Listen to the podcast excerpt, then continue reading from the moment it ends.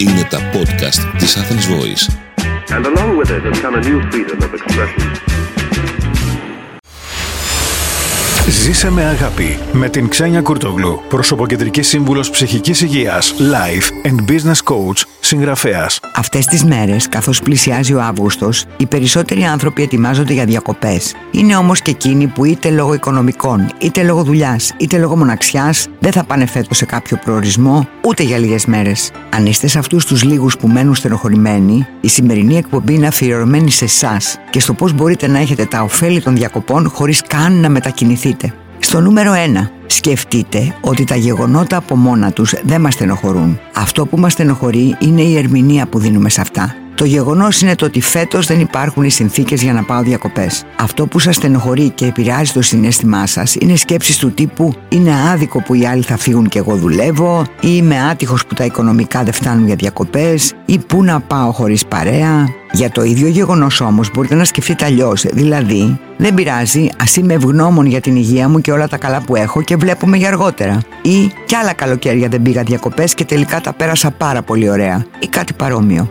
Στο νούμερο 2. Απολαύστε τα θετικά της παραμονής σας στον ίδιο τόπο. Αν μένετε σε μεγάλη πόλη, τον Αύγουστο γίνεται η ομορφότερη πόλη του κόσμου. Οι αποστάσεις μηδενίζονται, υπάρχει ησυχία, ηρεμία και θετική ενέργεια και 1002 μέρη να πας το βράδυ.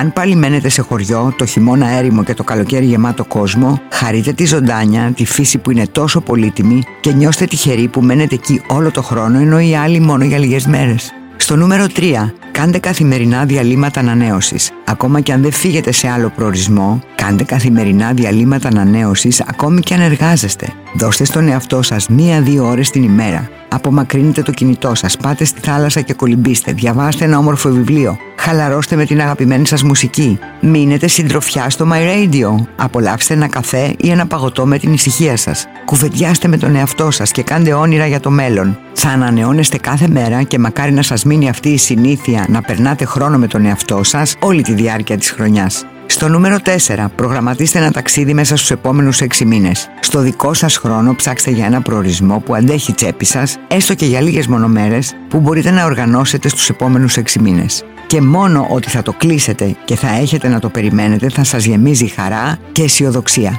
Είμαι η Ξένια Κουρτογλού, σύμβουλος ψυχικής υγείας και στην εκπομπή μου μαθαίνετε πρακτικές συμβουλές από την επιστήμη και την εμπειρία για να αυξάνετε ψυχική ανθεκτικότητα και να απολαμβάνετε μια όμορφη ζωή.